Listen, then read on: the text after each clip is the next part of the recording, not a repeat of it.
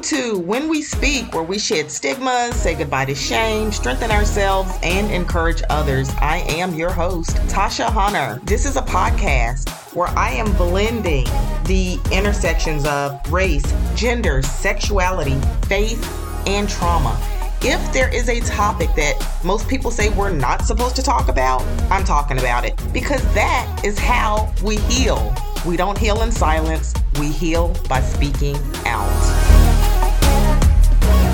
So today I have on the podcast uh, Chris Burris, and he's a licensed marriage and family therapist. And I met Chris during my time in Black Therapist Rock I F S training. And so, uh, Chris, if you would, introduce yourself.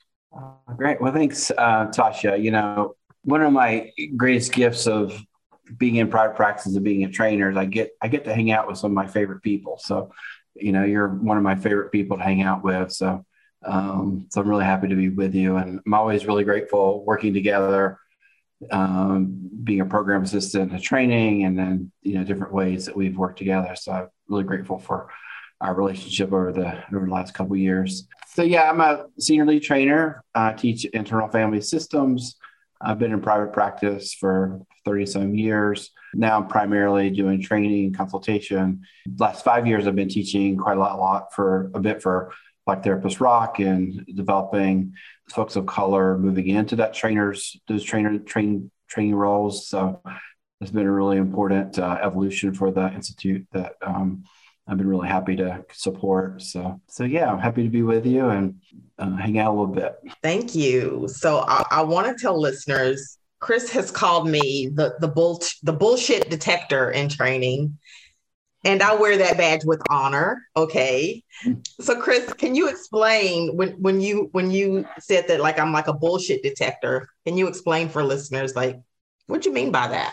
Well, having having people that will tell you the truth, that have the courage that you do, Tasha, to be honest, you know, and in trainings there's kind of a hierarchy. I mean, I'm a senior lead.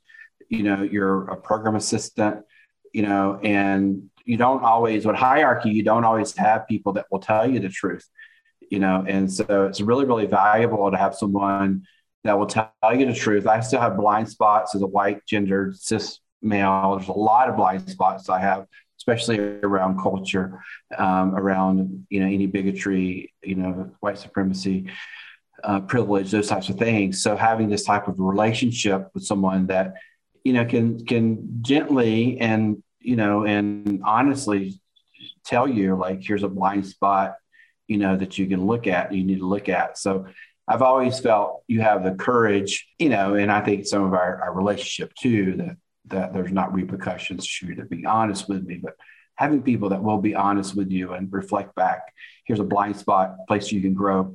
Those people are very valuable to have. And, uh, and you're, you've been one of those people over the years. I, Really appreciate that and value it. I I also value you and uh, the ability to be in spaces together and know that I can. You've heard me say this over and over, just like the shock and awe of being able to to bring my full self, and that that is rare, and it's especially rare for Black women, Black folk to be able to just be. That's why I love the parts of me that absolutely get fed from P A ing. That's why, because it's. I can be in an authentic space. It's really important that we create that space where you can show up in that way, and you don't have to code switch. You don't have to change who you are. Um, you get to be authentically yourself.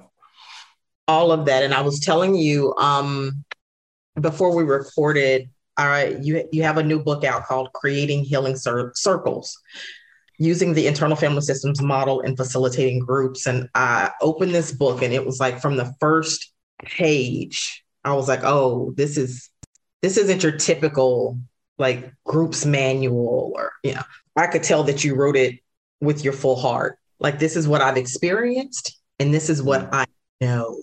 For people that have difficulty being in groups, it had never, I'd never had this thought that potentially the first harm or the first group could be the family unit. Yeah.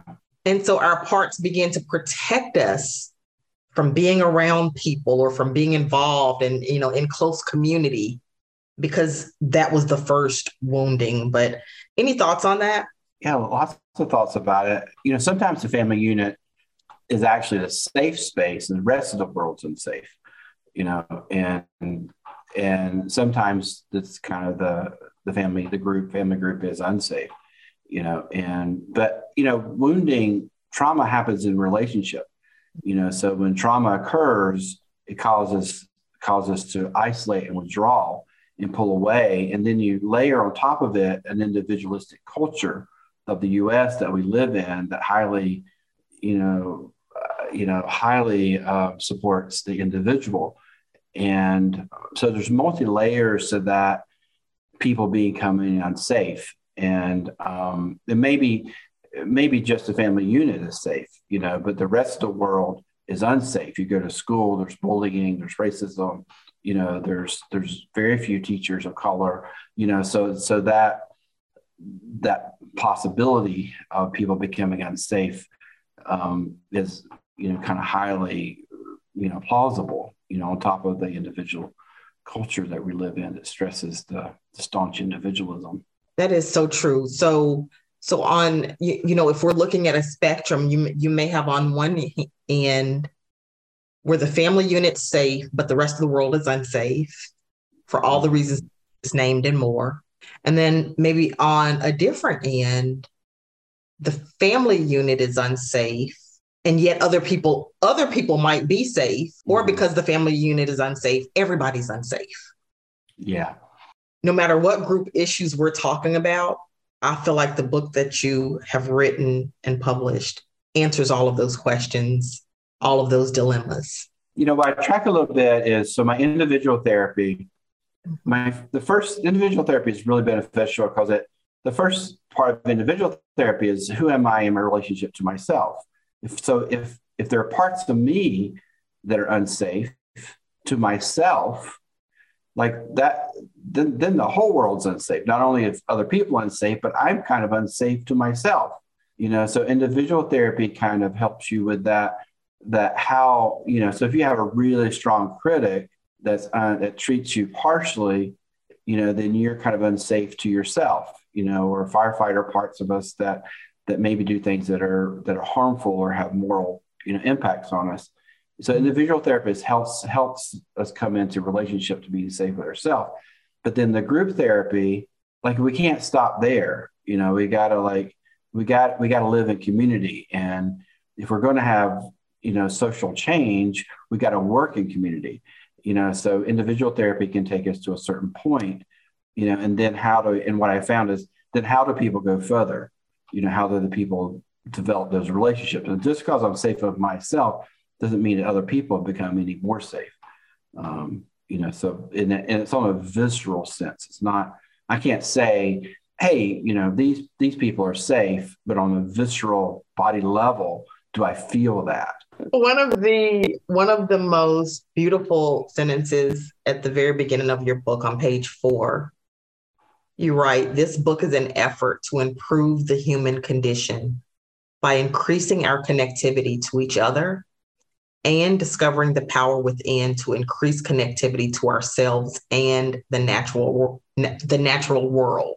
And so as I hear you speak about, and you talk about this in the book too, individual therapy and group therapy, both combined, really addresses so much wounding, um, legacy burdens, so many of us that have been disconnected, taken away uh, from, from our culture, from our roots, from our families. That group therapy, group involvement, community involvement is, is one of the answers to, to, to this is how we heal. That, that ending was just so, so beautiful. So thank you for that.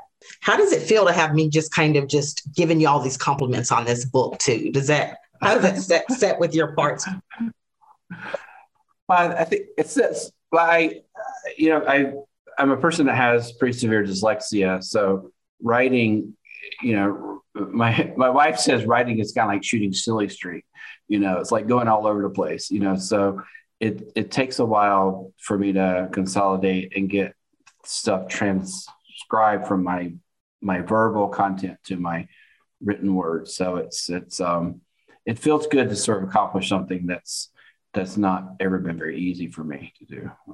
It's absolutely, it's, I, I love this book, and it's one that I feel like social work cohorts or, or like, you know, any kind of mental health programs, this is a book that they need to incorporate. Um, everybody does. Um, it's just that valuable. But you speak about, you know, all of the different groups that you've led and, and, you know, some that you've been a part of, and, and you're still doing group work, uh, to, you know, a lot of group work, uh, mm-hmm. you know, within the I F S community. How did you learn this, this dance of like how to handle conflict or like the storming stages in, in groups? Well, I, th- I think it started with, so I, I had quite a bit of uh, public speaking anxiety. I actually gave a um, public, public lecture. I was the director of counseling at School of the Arts. And, and I uh, spoke to the drama department, which are, you know, it's kind of like, you know, highly acclaimed, you know, actors. Uh, and I left that going, I never want to publicly speak again, you know. And then probably a month or two later, I was asked to be considered for a lead training, for a training role, which means a lot of public speaking. So the first thing I had to ask myself is why, why am I anxious? Why am I scared of public speaking? And I had learned this uh, phrase around people are and complete the sentence. And to me, people are dangerous, rejecting, judgmental, you know, uh, unpredictable.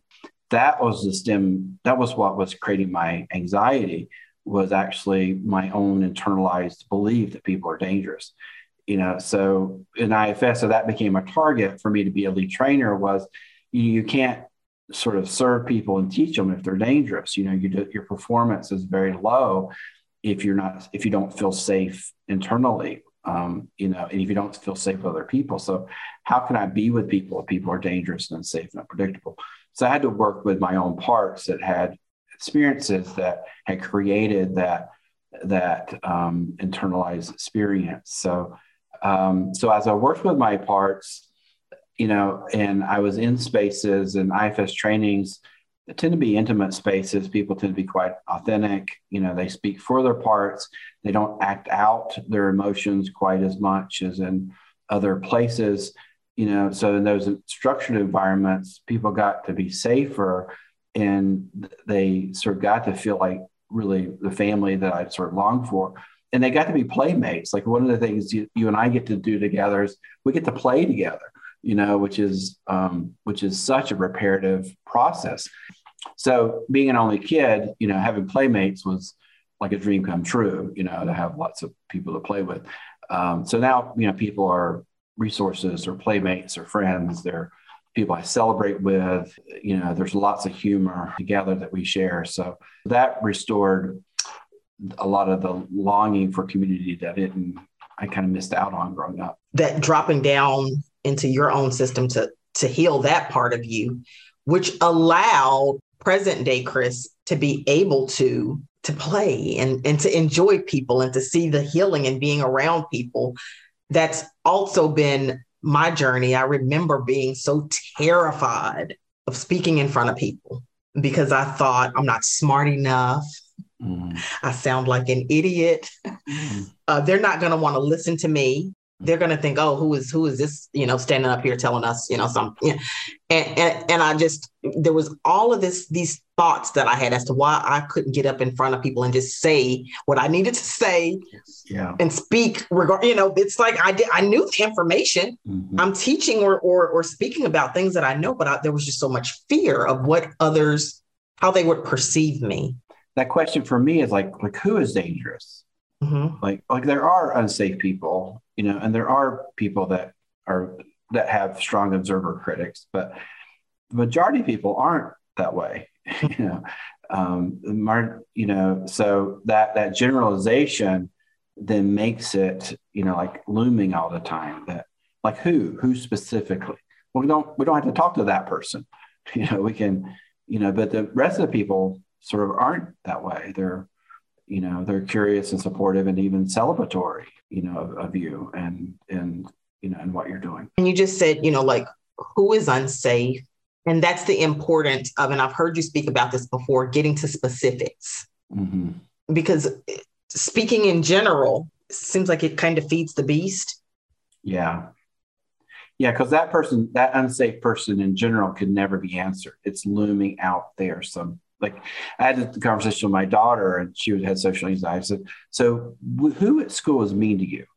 You know, which kids are mean to you? She said, there's not any really mean kids at school.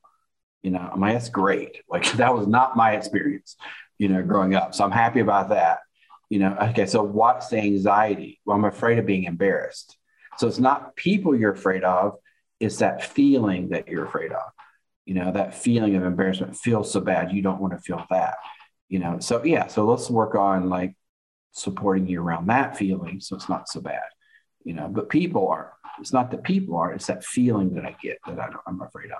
How do you take care of your vulnerable parts in, in the training before and after? Well, for a long time, I, I kept a diary, I kept a journal, which, which parts for me at, were active during the training, like which ones were overworking, you know, and did I have certain parts I want to be liked that was overworking? Did I have a, a teaching part or figuring out part or hypervigilant part that was tracking everybody, where they liked me or not? So I sort of kept a journal around what parts were going to work with me, you know, and, and, and we have a term called efforting, you know, who was, who was putting out a lot of effort and how do I help them not put out so much effort. So tracking that over time. Um, a lot of times I teach too, like we, we all have vulnerabilities, like visually or auditorily or kinesthetically. So how, so, and those tend to be the spaces that the negative energy kind of gets into our system, you know, so how do I really kind of have really good emotional boundaries where I don't take things personal, you know, and what people are saying is about more about themselves than me, you know, and then if there's feedback, I want to look at that, but how do I look at that? Not so, so, so much of a critical way, but a learning way. So lots of different layers of, of taking care of myself over time, watching how I overwork, over, you know, overanalyze, you know, uh, overinterpret, take things personal, you know, so it's uh, uh, many different ways of, you know, kind of gliding where you can, you know, being on point, uh, being attentive and present. So uh, anything that you do a lot, you, you kind of build stamina to, and you find ways of, you know, of, of um, doing it without so much, so much, so being so draining.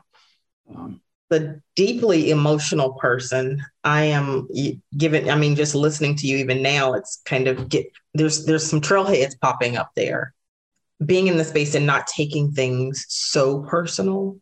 Yeah. If there is wounding, if there is criticism, if there is a quote unquote attack of some kind, I don't have to attach myself to everything. I don't have to own the criticism. I don't have to, I can recognize it as the, these are other people's parts speaking, and it's not always so personal. Yeah. I like, you know, the, the book for the Four Agreements, that first agreement, don't, don't think things personal. That's mm-hmm. a hard one. Mm-hmm. Like, especially, especially when it like the wording comes at you and the wording is about you, but there, there's so many layers to kind of what people are experiencing. Like it mm-hmm. might be about you, but it may not be, it may not be in the way that you take it. So, mm-hmm. um, so that's a, that kind of emotional boundary is one that, that really takes a lot of practice and a lot of work with our parts that, you know, th- that are susceptible to that. And we all want to be good and accomplished and, you know, relevant and um, smart and all those things, you know, so there's parts that take, that easily take it personal that we have to really support and care for. Were there times when you believe that having a learning disorder stopped you or prevented you from certain things in life, if that was a, a belief of yours at any time? You know, I wasn't really on the college track. I was kind of on the vocational track, you know, and my dad was a bricklayer, you know, so the idea of, you know, and those are honorable professions, but for me, it was, it was terrible uh, experiences, not terrible, but, you know, it was really hard work, you know, sitting and talking to people all day, like, this is a cakewalk, you know, it's like, you know, so, um, so I did, I was sort of not really on the, on the college track, um, you know, and I, I did have a teacher that said, you know, Chris, if you can do everything verbally, you're the smartest kid in the class. and I think I think that teacher, which turned out to be my was my aunt, really kind of saved me. You know, it's like, okay, I'm smart as everyone else. It's just the writing piece and the reading piece that's hard for me. And we didn't just we didn't have this diagnosis of learning disability that way. But that that sort of one teacher that said, you know, you're the smartest kid in the class if you just could do everything verbally, you know, that that really stuck with me. And so I, I kind of internalized that, you know, and um, and I could sort of talk my way through it, you know, and oral presentations were always, I sort of excelled at, you know, so I did have some support to kind of help me believe in that, you know, but my S A T and G R E scores were, were abysmal, you know, so yeah, so there's different hurdles. It's been ten hours, you know, in the library writing a three page paper, which takes most people, you know, an hour and a half, you know, or two hours, you know, it's, those are, um, those are different hurdles that you You, but it, I mean, it teaches you fortitude and to, to stick with it, you know, and, and twenty-five percent of people are, have dyslexia, you know, the public schools do, do not do very, very much of providing support for them, you know? And so we look at things like the criminal justice system, the amount, the amount of people in the criminal justice system that have some type of learning disability that then snowballed into challenges in school that then snowballed into other types of things. So the service for learning disabilities is really, really poor in our public education. So, so yeah, it's a huge kind of waste of resources and waste of human life and potential for folks.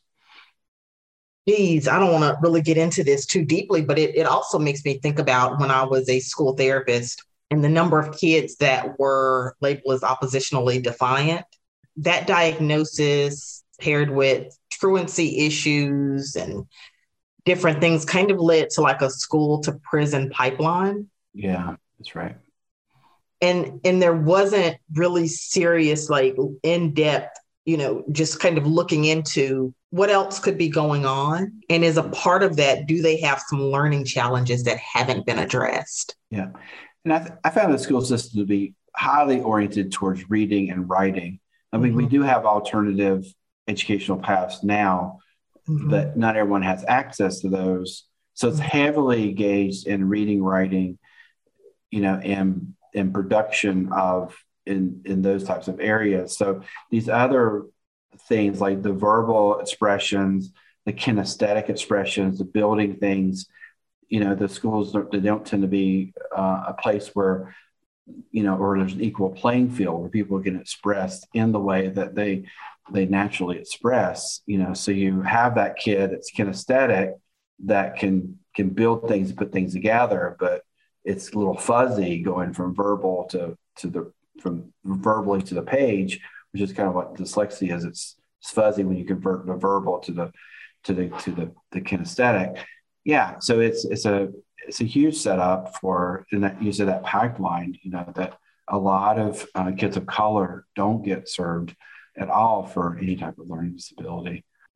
As someone who's been in the community for twenty plus years, what is it that you wish that people understood? I think because I F S is kind of an internal family systems, mm-hmm. I think that it, I think it's gotten sort of the motif of being an individual model, mm-hmm. you know, and something Dick and I, Dick Schwartz, the originator model, we've been talking about is it's really a relational model.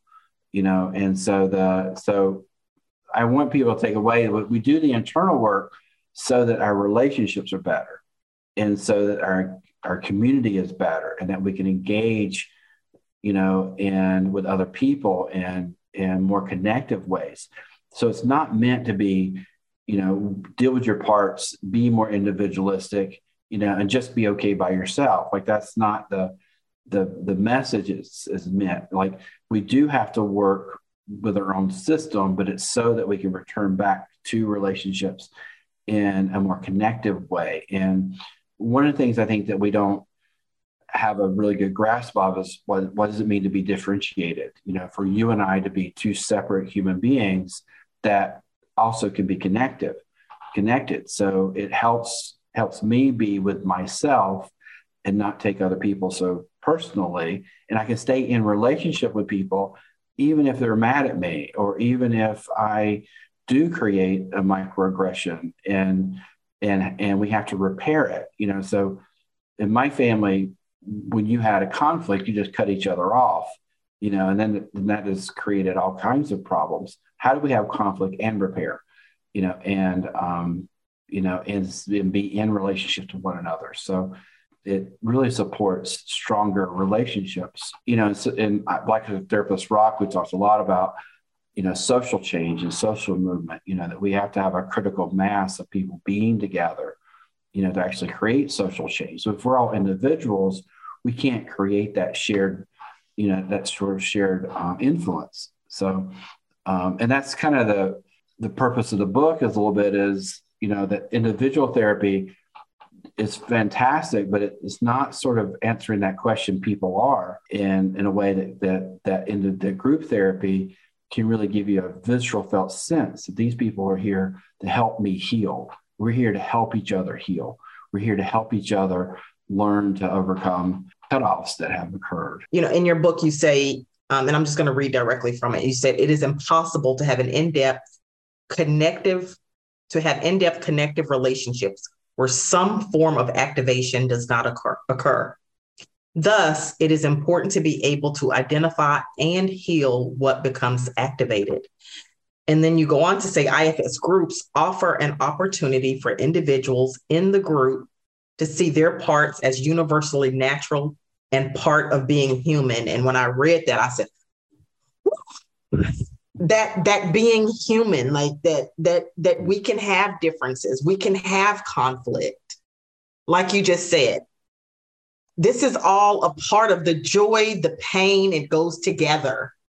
All of the emotions, all of the experiences go together. That is part of the human experience. And when we're in groups, we just kind of learn that, like, th- we can get through this really hard shit that happens, whatever it is. We don't have to go and, and we don't have to alienate ourselves. We don't have to say goodbye to, to, to, to what's, you know, to the togetherness because a wounding has happened. This is part of being human.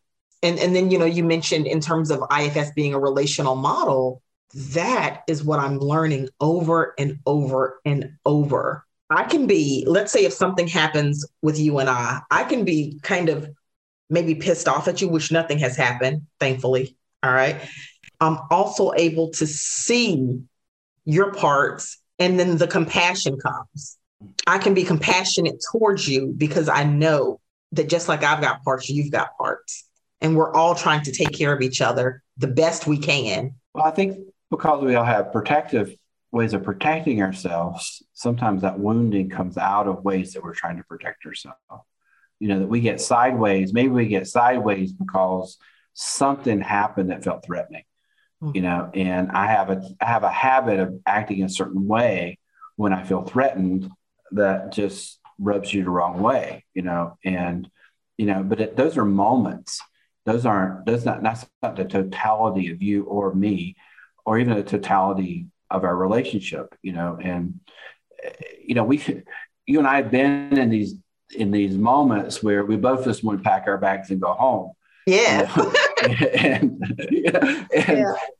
and we, but we couldn't, we had a purpose, you know, yeah. we had a shared goal. We had an outcome that we were working together on, you know, so we're kind of in this together, mm-hmm. you know, and it's, it's a momentary emotion. It's a feeling that occurs that, you know, we kind of know like, okay, this emotionally, this moment sucks right now, but we got a higher purpose. And this isn't the totality of our experience together, you know? So in group work, you have in the storming phase, you, you have these moments where, you know, it's hard, you know, but if we work through those together, we, our relationship gets stronger.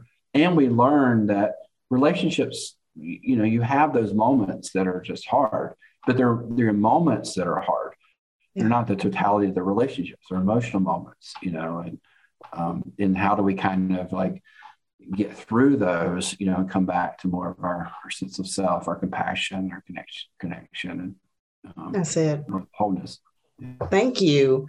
So I want to go back to B T R. So I was in the second cohort of Black Therapist Rock I F S training. I observed how you, your energy, like how you show up in Black and B I P O C spaces, how you hold your own vocally, how there are moments when you kind of step to the background, may, maybe um, allowing the other leadership, you know, people, uh, team members to, to speak, Black women that that that you're you're in there with, and, and you're teaching them and allowing them, you know, the space to do what they need to do and grow. But I notice how how you kind of show up in the spaces um, and in your own way, often creating safety for all involved. When you when you're in that instant, like the minority, is how did you learn to show up in these spaces? And are there any parts of you that that that show up and kind of, you know, how do you deal with with with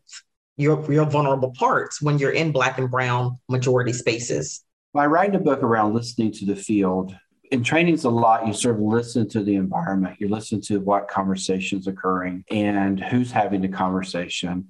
Um, I learned early on around how much white people tend to center themselves in these spaces. And so that's also part of altering the field, you know, so knowing when I'm actually contributing to the container, to the field, and actually when I'm I'm taking away from it. So listening to the, the environment, to the, the emotional environment, the tone, the conversation it's having, and um, and finding spaces where my contribution actually makes things better, you know, versus detracting away, you know, and, and so one of the things that self-energy tends to do is it helps us to be much more tuned, you know, so if my part that wants to belong or wants to be important or wants to be valuable or wants to be seen as, you know, the good white guy, you know, if those parts take over, I'm going to disrupt the field, you know, so listening, you know, there's a great saying in I F S around,